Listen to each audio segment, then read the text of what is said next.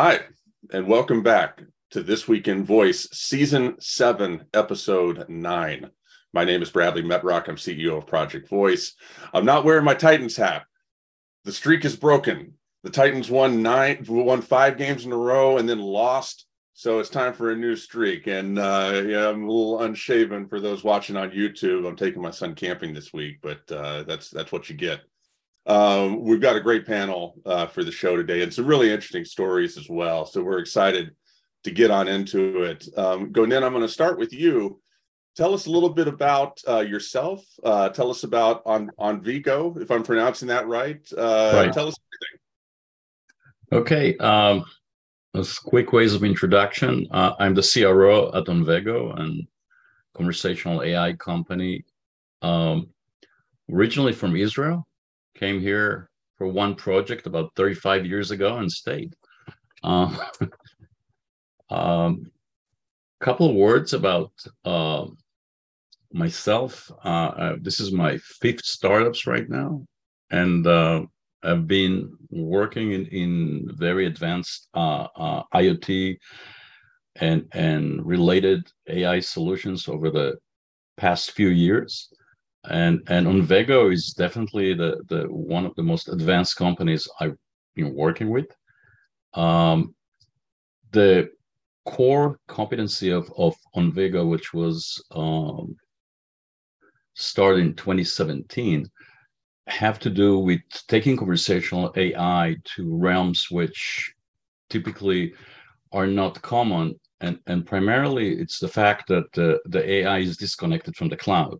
So a lot of the um, things that we do actually relate to, let's say, offline IoT. We can activate drones uh, offline and, and do all kind of retail solutions offline. And at the same time, we are uh, involved right now in, in, uh, major launch of our uh, smart receptionist product, which has to do with a telco uh, and the UCaaS industry, introducing the, the conversational AI to basically uh, replace what is the traditional IVRs, uh, press one for this, two for that, with conversational AIs. The research uh, uh, and development that the company did for quite a few years, uh, as I said, concentrated on um, getting to very high accuracy and right now we have achieved in a few of the projects about 99 plus of accuracy, which is actually very hard to do. And there's different uh, techniques and, and um, different ways of applying uh, uh, certain modules that we were able to do and, and, and build the, the neural networks in a way that allows us actually to get extremely high accuracy. Uh, type of projects we have done uh, are in the military sector, in, in the commercial sector. Uh, we have contracts with the DoD, with uh, other defense uh, departments, and in in the realm of we, have done projects for GM, for GE, and with other well-known names that are in the commercial world. And I'm glad to be here. Thank you.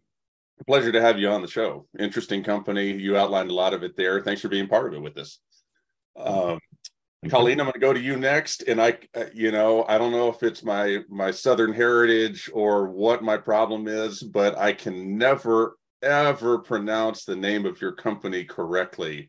Tell us who you are. Okay, let- tell us, yeah, and tell and set the record straight. Tell me the name. It's Sixième Son. So here's the trick. Everybody, you can use the same trick. Just write the letters C, Z, and M, and just say the names of them. CZM, altogether CZM. CZM. Then you have the name of the company, Sixième Son. Perfect. Thank you, you for being here. Tell us, tell us who y'all are and what you do. Okay. So, about 10 years ago, I went to a conference in the United States, the first sonic branding conference. It was actually called audio branding at the time. And um, I, I didn't know what was at the conference or what was going to be there. And everybody seemed tremendously excited, speaking English in every accent imaginable not American accents though. And I was, what are these people talking about? Why are they so excited? And they started presenting these ideas of um, musically infused brands. So a bank would walk in, and when you walked into the ATM section, the music would change. You would know that you were in that bank. The ATM would have some reflection of the same sound. The, the sound in the bank, the commercials would all be aligned. And the same with train systems, the same with cities. And I thought that was the biggest idea I had ever heard in branding. I thought it was bigger than anything. And there was a lot of real tactical marketing going on at the time, QR codes and stuff. And um, I thought, I'm going to put aside my whole huge career and do this. And so I really felt that the professionalism that was being shown from mostly Europeans and some Brazilians was extremely high. And the concept was so spot on because all it was was taking what branding agencies already do, defining a brand with colors and typefaces and logos, and doing it in sound and music. So I thought everybody else in the whole wide world would say, wow, let's just start doing this. That is not how it happened. It actually takes quite a while to sell something that doesn't have a budget, doesn't have a deadline, and that nobody's really heard about in your country. Uh, but anyway, we opened Sixième Son about a decade ago in the US and Canada. And uh, since then, we have slowly but surely built a real portfolio of very solid brands in financial services and fintech, in pharma, um, but also you know, the lighter sectors like um, we have Hostess and Sparkling Ice. So we cover a range. We create sonic logos with the same intensity as somebody creating a visual logo. And we also create sonic ecosystems for the entire brand. So wherever you hear the brand, it sounds like the brand. Um, in the world of voice, we created the sound some sound for the Open Voice Network, both music and we chose a voice for their voice app, and who, which was a foreign, it was somebody who wasn't from the United States, because that was one of the things that we were trying to do is say, no, we're global. But the person speaks English. And we also created something for women in women in voice, a podcast dressing kit. Um, and I have joined the voice community because they're the only people who really understand all the time that sound really matters.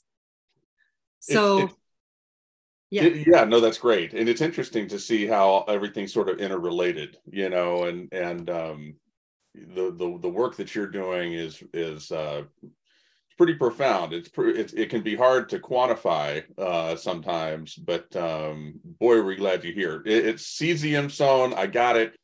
Colleen, thank you for joining. You did it. awesome. I, the likelihood of me getting that wrong now is pretty pretty low. Still non-zero, but pretty low. Um, Charlie, great to have you on the show as well. Um, take a moment, tell us who you are, tell us about Say It Now. Uh, so I'm Charlie Cadbury. I'm the CEO, and one of the co-founders here at Say It Now. Now we are an advertising technology business. We are on a mission, uh, which is to make it possible to engage with every advertising message using your voice. In 2019, we won the Alexa Cup. In 2020, we started running audio ad campaigns. These we call actionable audio ad campaigns, and these are ads that you hear on the radio and the slots you expect to hear a radio ad but we ask you to talk back to them using your smart speaker. So, for example, you're listening to the radio and the ads come on and they say, Tonight is pizza night. I'd love to give you 50% off your pizza tonight. All you need to do is say, Alexa, open Pizza Hut delivery. You then say, Alexa, open Pizza Hut delivery. She says, Can I send you a coupon to your phone? You say, Yes. That coupon arrives at your phone and you continue listening to the radio. And so, what we're doing for audio advertisers is we then deliver them a dashboard so we can tell you exactly what publisher played the audio ad, when they got that engagement, and then how many people then um, downloaded that coupon. So they can start, start to see audio campaigns in the same way as they see other digital display campaigns. Now, um, we then in 2021 purchased a, um, a, a Canadian technology platform to accelerate our growth. We've now been chosen as WPP's voice partner partner. So any audio campaigns that you um, hear asking you to talk back to them, that's likely to be us. And we're just launching our CTV proposition with Tremor right now.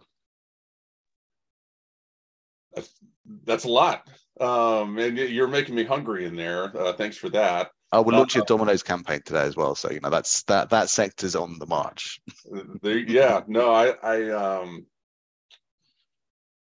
you know, advertising's been one of those things that um it's like it's like a lot of aspects of conversational AI. There's kind of a hurry, there's been a hurry up and wait sort of thing going on for the last few years, but now you know there's a lot of reason whether it's purchasing patterns you know uh, conversational commerce the growth there um, a lot of lot of lot of cracks opening up where you know there might be green shoots to take advantage of thank you for being part of the show it's great to be here so with that we're going to get to the news and story number one is from voicebot.ai and i'm going to read this headline TV AI startup Disruptel acquired by Samba TV. So uh, here we are again, another acquisition. Um, Adam Cheyer was part of this. The article talks about his involvement. Uh, Colleen, I'm going to start with you. Um, you know, interesting story, uh, interesting company on both sides of the transaction. What, what if anything, stood out to you with this? Oh, I lost your voice a little bit there, but I'll talk anyway. Um, so I, I think that the big part of the story is that they're talking about an interesting disruption, which is that you will be able to talk to your television and say, Hey, I like that dress. How can I buy it? Or something like that, which um, I think is going to be an impulse shopper's dream. And probably also will cause a lot of family arguments. And uh, I think that the person who would be best to talk about this is Charles, because he's already got the experience of interaction with voice and shopping. Oh yeah, no, I, am I'm I'm giving everybody a chance uh, to to talk about every every story. You know, yeah, and and you know, with with the work that y'all do, um, I think that uh, the growth of the TV, you know, is pretty noteworthy because um, uh, it's been it's been a couple of at least three or four years now where Comcast has invested a lot of money in putting vo- a voice assistant, you know, conversational AI into finding shows, and it's really transformed that experience. And what it does is it it changes expectations on the user side to where now you could come in you know and and think about the sonic identity of what's going on. And you can you can start to build off of that.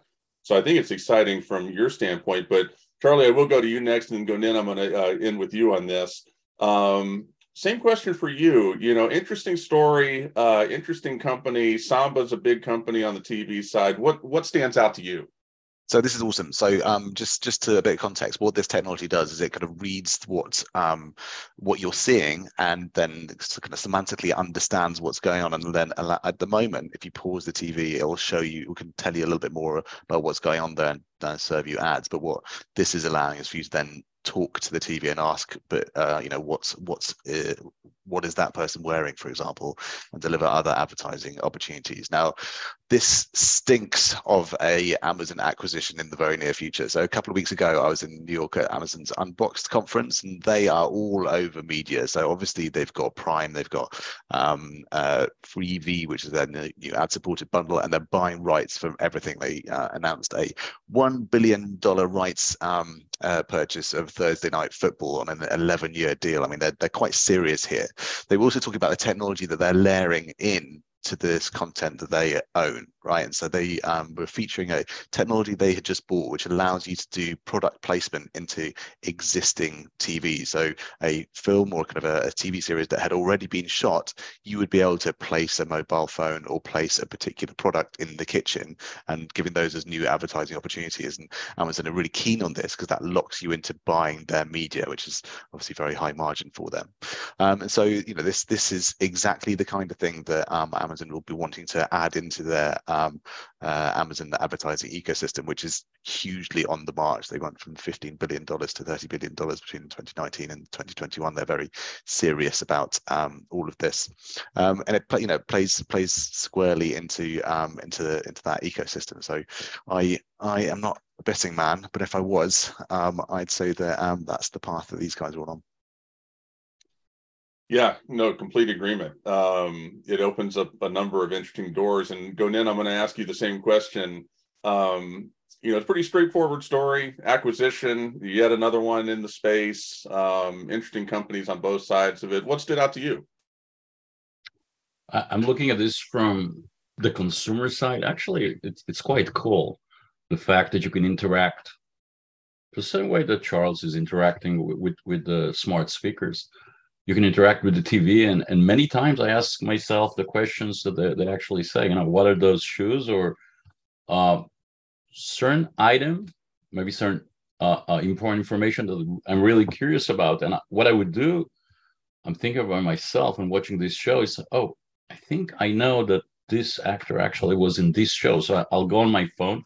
I'm missing now what's going on on the TV and I'm trying to search for the information because we are multitasking at the same time, but I cannot stop what's going on, on on the TV. So this is really cool because it's almost you know the information at the tip of your hands and and extremely interactive. I I, I like it. That's all I can say.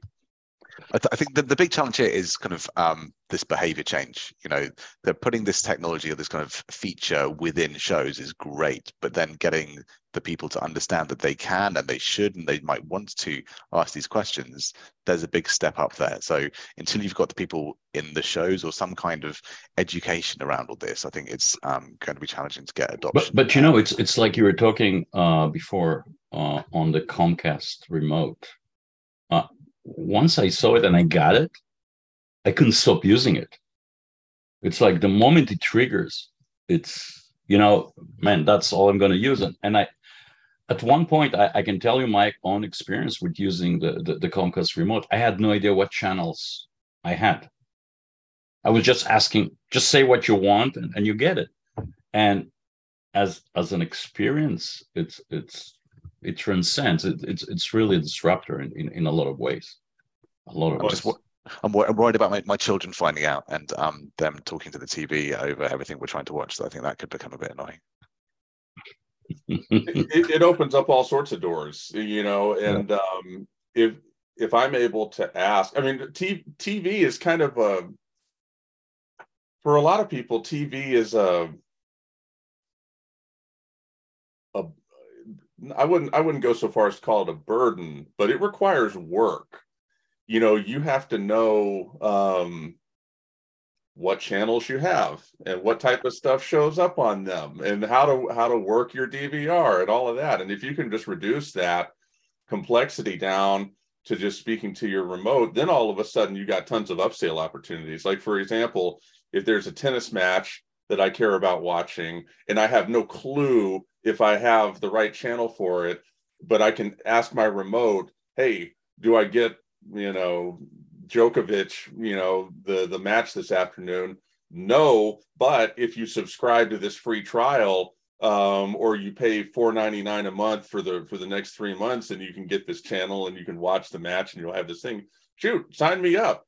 But the if I hadn't known any of that, um, you know, then I never would have done it. And that's just one opportunity among many. It just the revenue possibilities, Charlie, as you noted, uh, if if you have a voice an interactive layer on top of this thing, it just explodes. And then Colleen, to to everything that y'all do, like I was saying, um, and like you were saying, uh, you know, the the then you can start to think about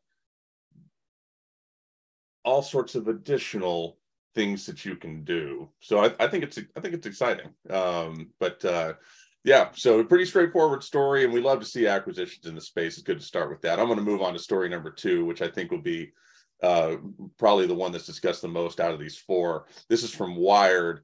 Elon Musk has fired Twitter's ethical AI team.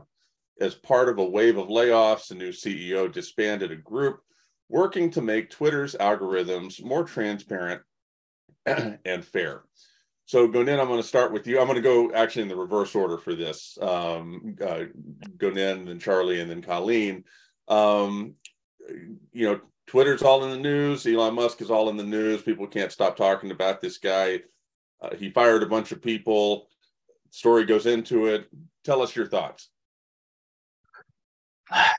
Well, quite a few here. The I think first removing all kind of barriers of censorship and so forth. You know, at one point you have to say, well, is can you say everything? And then obviously we go into, you know, can you say fire in, in the theater? And and and there has to be some sort of limits. That's my my my gut feeling and all this. But going into the ethical side of of AI is uh, there's always biases in, in, AI when we put it up, and and I've seen myself working with with the programmers and so forth how definitely certain things you can influence. So AI is is full of of all kind of of biases and and I think to a certain degree you will have to put some sort of a I don't know framework around it. As, as Asimov used to say in his books, there are three rules that when you have in, in, in interacting with, with AI, and, and you cannot break these rules. So, so eventually we will have to come to some sort of frame and ruling that otherwise this thing will be totally open for for actually quite a chaotic and, and really uncontrolled environments that we will be exposed to and, and probably drive us really, really crazy. And I should have prefaced this by asking, and I'll ask all three of you this: Are are you a Twitter user? I'm not. Okay, so um, so that's I want to make sure we combine that uh, the two things together. No, I, I agree. There's got to be limits to that. And Charlie, I'm going to go to you, and I'm going to ask the same question. Interesting story. Elon Musk. Uh, people can't stop talking about him. Um, he fired these people and a bunch of others. What stood out to you? Uh, so I a Twitter user at Charles Cadbury. Come and say hi. Um, I um, I, when I first looked at this, the most important piece of information on that page was that it was written on Friday, the 4th of November. So I can only be certain of one thing that this is out of date. He may have hired these people back. But what struck me is that, you know, it's a it's a, obviously an attention grabbing headline. All the ethics are gone. But I'm sure there is a plan for some kind of um, uh, department which is looking at this as it's so key to building out trust in the algorithms, which is what I believe he's keen to do. Um, in his other businesses, Elon puts things in space and allows cars to drive around. There's a huge amount of AI and understanding that he has in this realm. And possibly he'd be looking to build this up from the ground up again. Um, I think the headline infers that ethics has gone out the window and won't come back. I don't read that. I uh, I think that um, there is uh, other knowledge from outside domains that may come in and fill this void. Well said. And Colleen, I'm going to go to you uh, and with the same question. Um, you know, okay. what what what stands out to you about this piece of news about Twitter? Okay, first I'll answer the question that you proceeded with, which was, do I use Twitter? And I do use Twitter, uh, but mostly I've handed it over to the company, and they use it for mostly business purposes.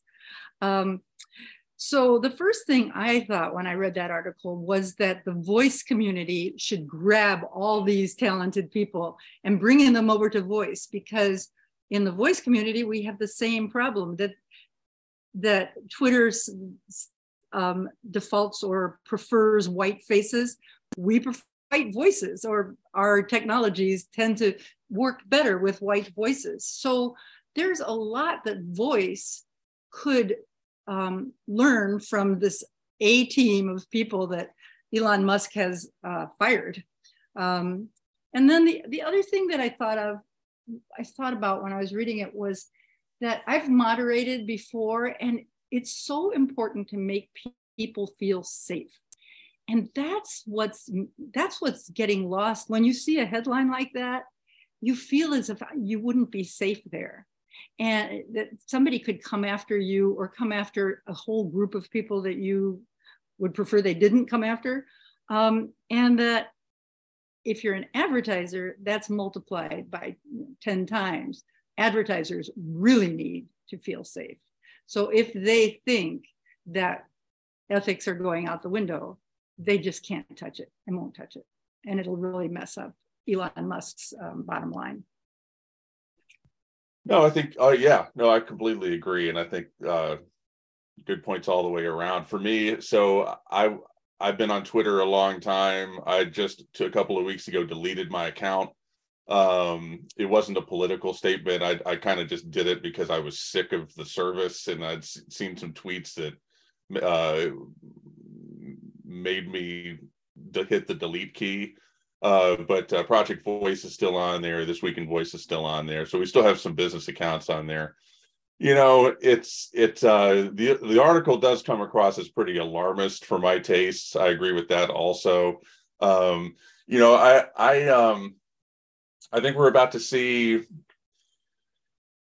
uh what Elon Musk is made out of. And I think that there's a lot of reason for optimism about the service. You know, Colleen, I I, I agree with what you said about safety. I would challenge uh, that a little bit by, you know, um, I I forget when I read it. It was about a year ago. It wasn't recently, but something talking about who has been removed from the service forcibly and who is on the service. And I have a lot of trouble getting past that a sitting, you know, a prior US president is not allowed on the service while the Shah of Iran is allowed on the service. So somebody needs to answer for that. And because one one of them is like demonstrably like one of the most unsafe people on the planet. The other one just likes to run his mouth. So, you know, there there's some standards somewhere in there that I think can be a compromise solution. Um, but I think that they eluded the previous team. Um, and um, I don't know, you know, I, I'm I'm hopeful, you know, but I agree with you. It's not like these people are garbage. He fired a lot of talented people who I'm sure are going to land on their feet. So there's that part of it too. So I don't know. For me, it's a big, big old mixed bag. Any closing thoughts from the three of y'all on this? A point of thought which uh, occurred to me. Imagine Twitter I don't know, in the 1930s, giving the stage to Hitler. What would happen then? You know, I mean, it's it's there has to be some sort of limits on this. I mean, obviously, not everybody will get access, and, and sorry, you know. Sure. And, and it's it's you know once deaths and, and and you're talking life and death, and it's beyond safety. You know, this this can be really harmful. I'm I can't believe that at one point uh, Elon Musk will not limit by some sort of rules, but but something which makes sense. The the impose some sort of ethical standards. Uh, it, it, will not survive. It won't work.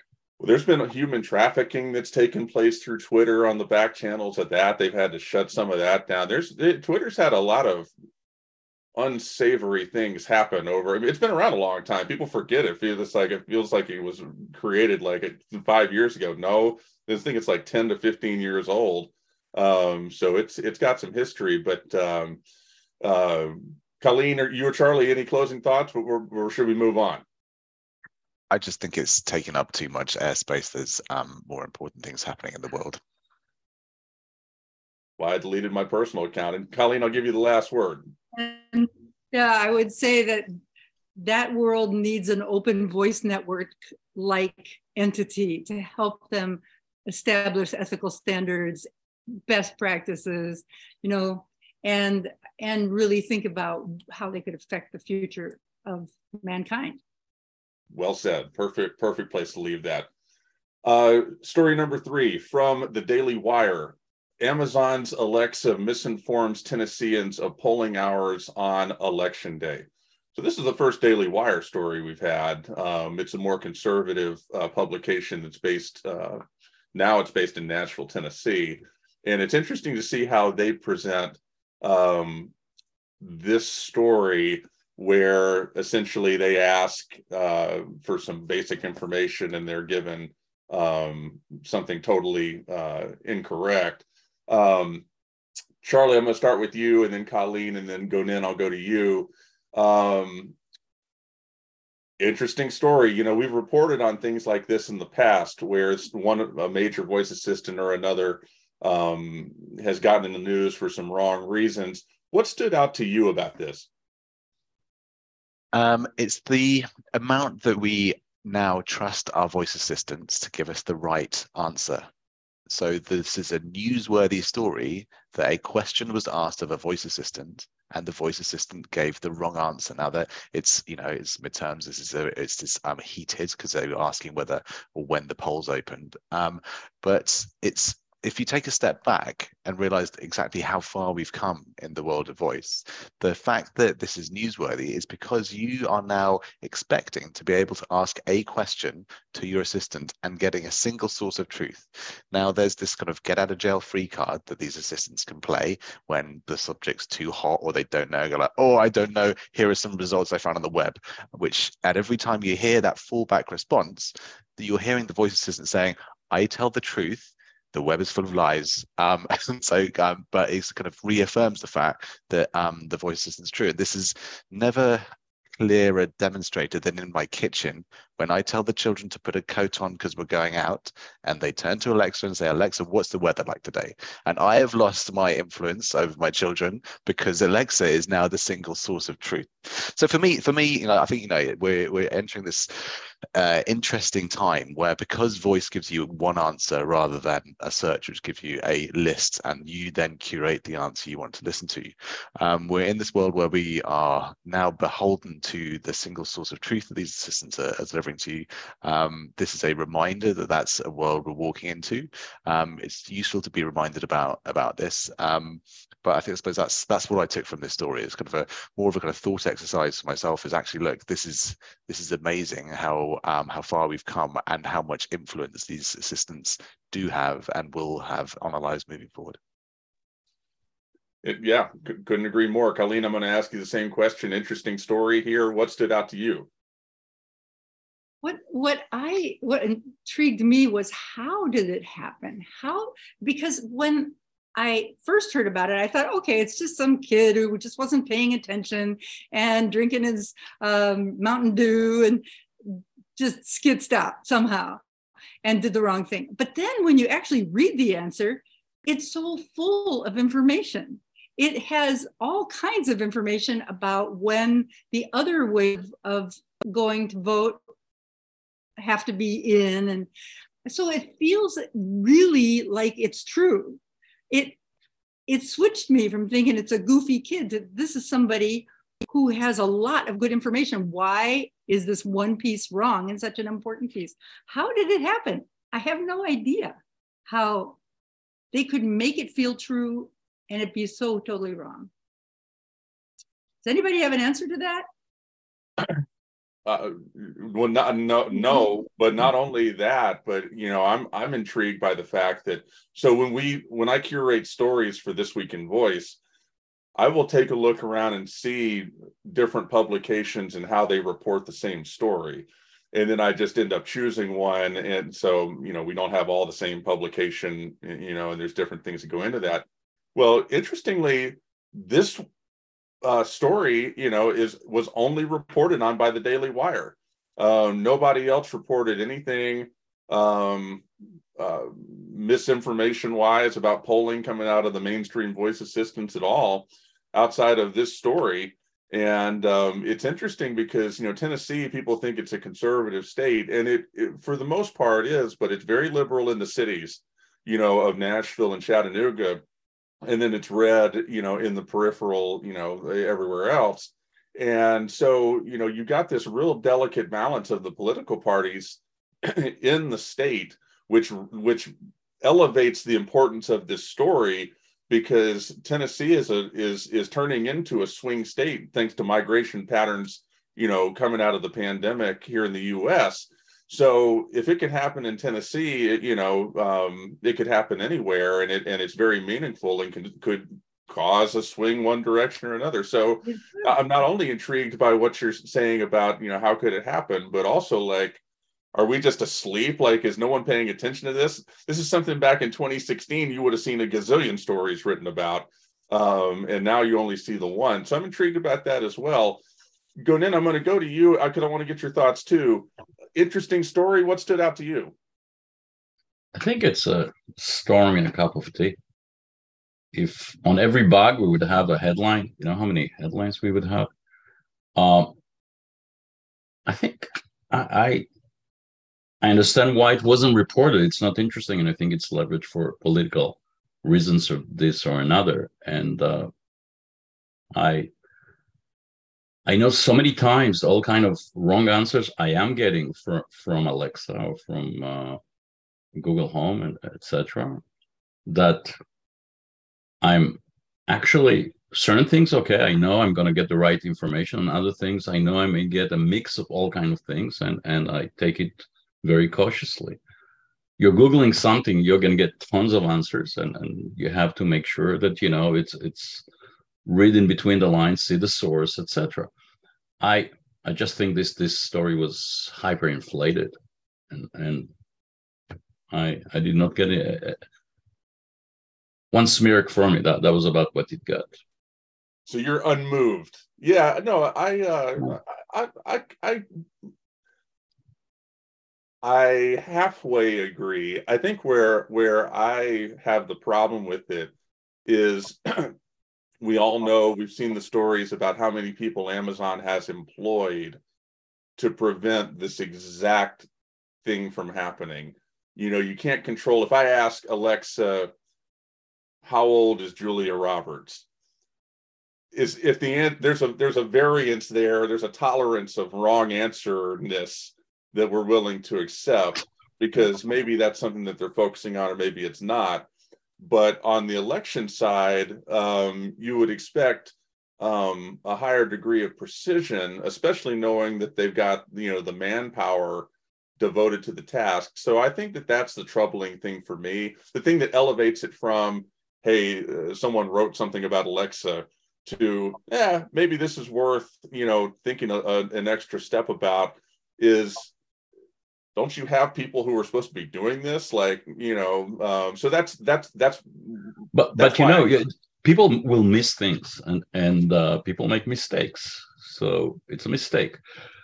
But uh, the problem is is that sometimes the, the politics uh, uh, where's the truth? You know you, you can paint it in so many ways and, and eventually finding the truth is almost like extremely hard and, and, and it gets confusing at one point, uh, regardless of which end of this political spectrum you are.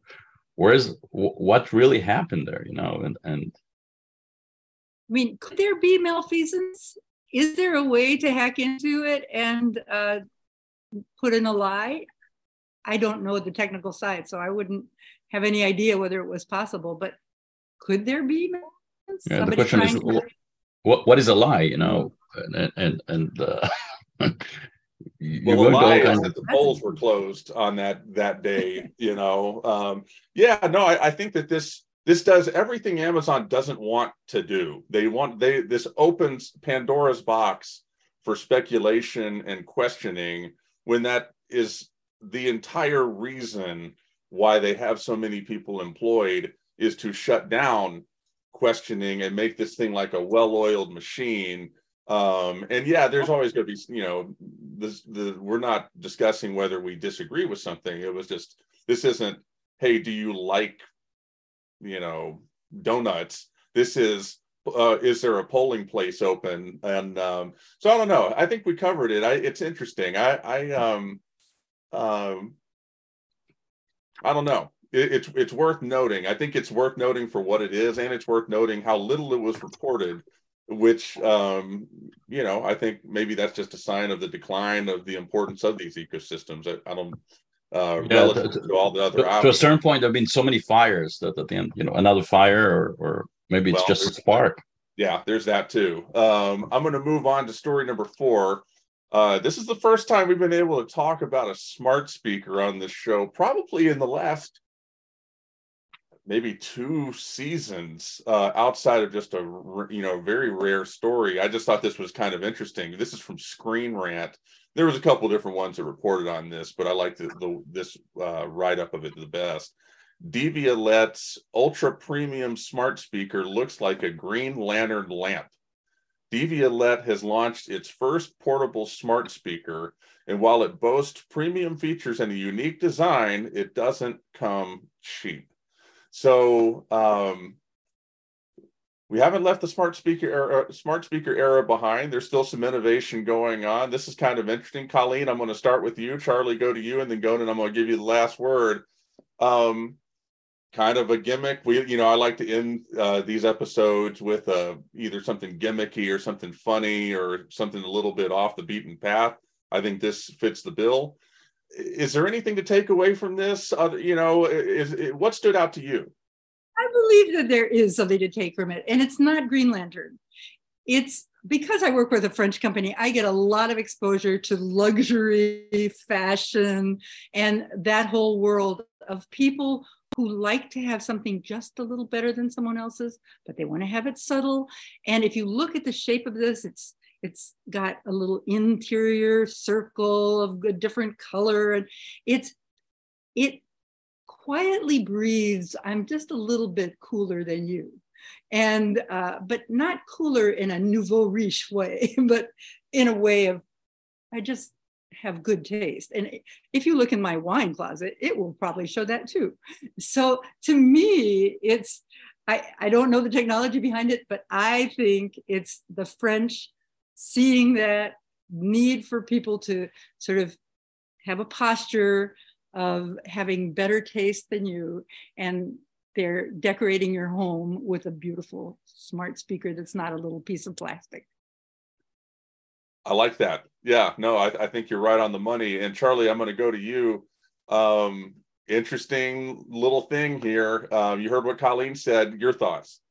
Yeah, it's, it's obviously an object of desire, thousand dollars for a Bluetooth speaker, which is great. But um, so yeah, Amazon's growth in Alexa is not going to be by them selling their own smart speakers. Their whole Alexa built-in strategy is exactly aimed at people simply adding the Alexa functionality into third-party um, products like this. So the next TV you buy, the next car you buy, the next microwave you buy, the next Bluetooth speaker you buy will have the option to have Alexa built in, and that's what's going to drive there being more voice-enabled devices than humans by 2024. It's um, predicted, and that's what then gives this whole kind of concept of ambient computing credence. If there's more of these devices out in the world, then uh, you're more likely to expect there to be an assistant somewhere within earshot so you can engage with digitally provisioned products and services in any room, you go into. And I think that my kind of vision of this future is, you know, Bradley, if I come to your house for the first time ever, I very soon would expect to walk into any of the rooms in your house and say,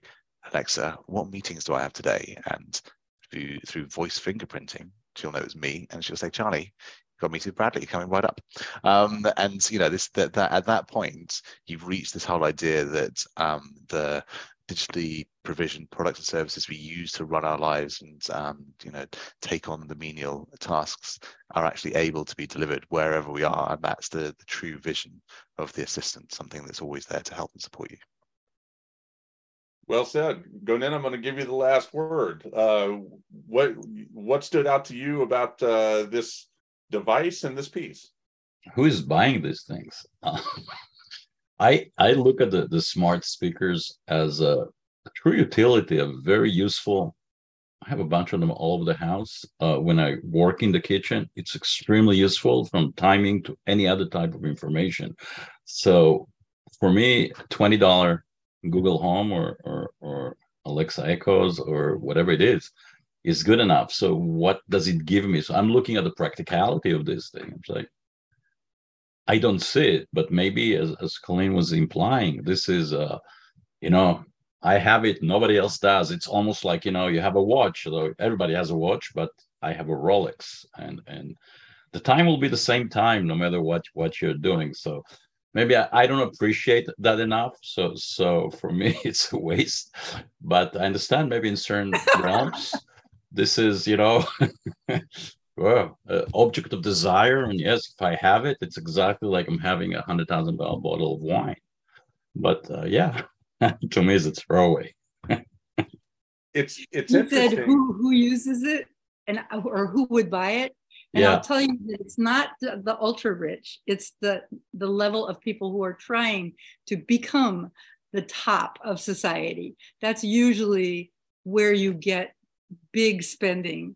It's people who are very aspirational in their social desires. Apparently, I don't belong there. it's No, you kept saying the word functional. Forget it. yeah, no, I, that's what I'm thinking. it, it's interesting to reflect back on the fact and i remember i remember stories about this this was in the uh, the 2016 2017 time period it was before google assistant devices really started to come out which was more like 20 late 2017 2018 it was in that window where there was people writing articles about the fact that as for as much as uh, Echo devices had been selling at that point, which was quite a lot, they were selling through the roof.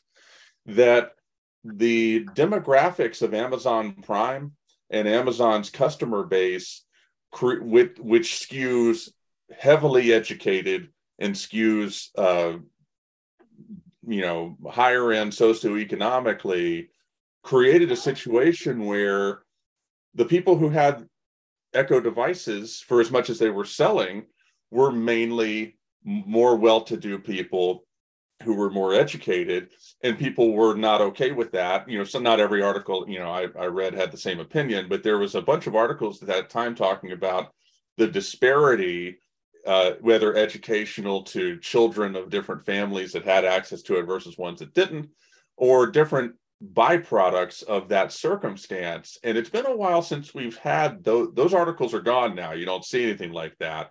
Um, but it's been a while since we've kind of thought in those terms of voice assistants and AI, conversational AI being available to some people and not available to other people. And we haven't crossed that bridge yet the way this whole thing is started, for the most part, outside of the example that I just got done talking about, is these things have been integrated into mobile devices. These things have been generally available to the public, and there have not there has not really been a haves have not scenario.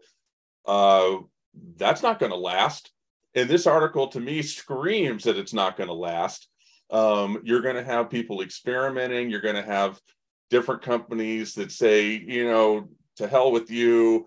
This is only a higher end product, and we get the election information right. we get other stuff right, or whatever. We sound better. We have a better smart speaker, whatever it is. Higher higher class of offering, and I don't. That will be very interesting to see when that happens. Um, we we've been fortunate uh, in many ways that that has not happened, uh, just with the evolution that we've taken. But to me, that's what this story is about. Is it's kind of a glimpse into a future where that's a competitive approach um, is selling to nouveau riche or some you know upper crust part of the stratosphere and and and leaving other people out uh, by pricing them out um, so i don't know it's interesting i think it's eye-opening good way to end the show great comments all the way around look charlie colleen gonin great to have all three of you be part of the show. Uh, we're grateful for you. Thanks for taking the time to share your expertise and your experience, not just with me, but the audience as well. Thank Thanks you. for having us. Thanks For for this- inviting us. Yeah, of like course. a little party. For This Week in Voice, Season 7, Episode 9. Thank you for listening. If you're on a podcast provider of choice, thank you for watching. If you're watching us on YouTube, until next time.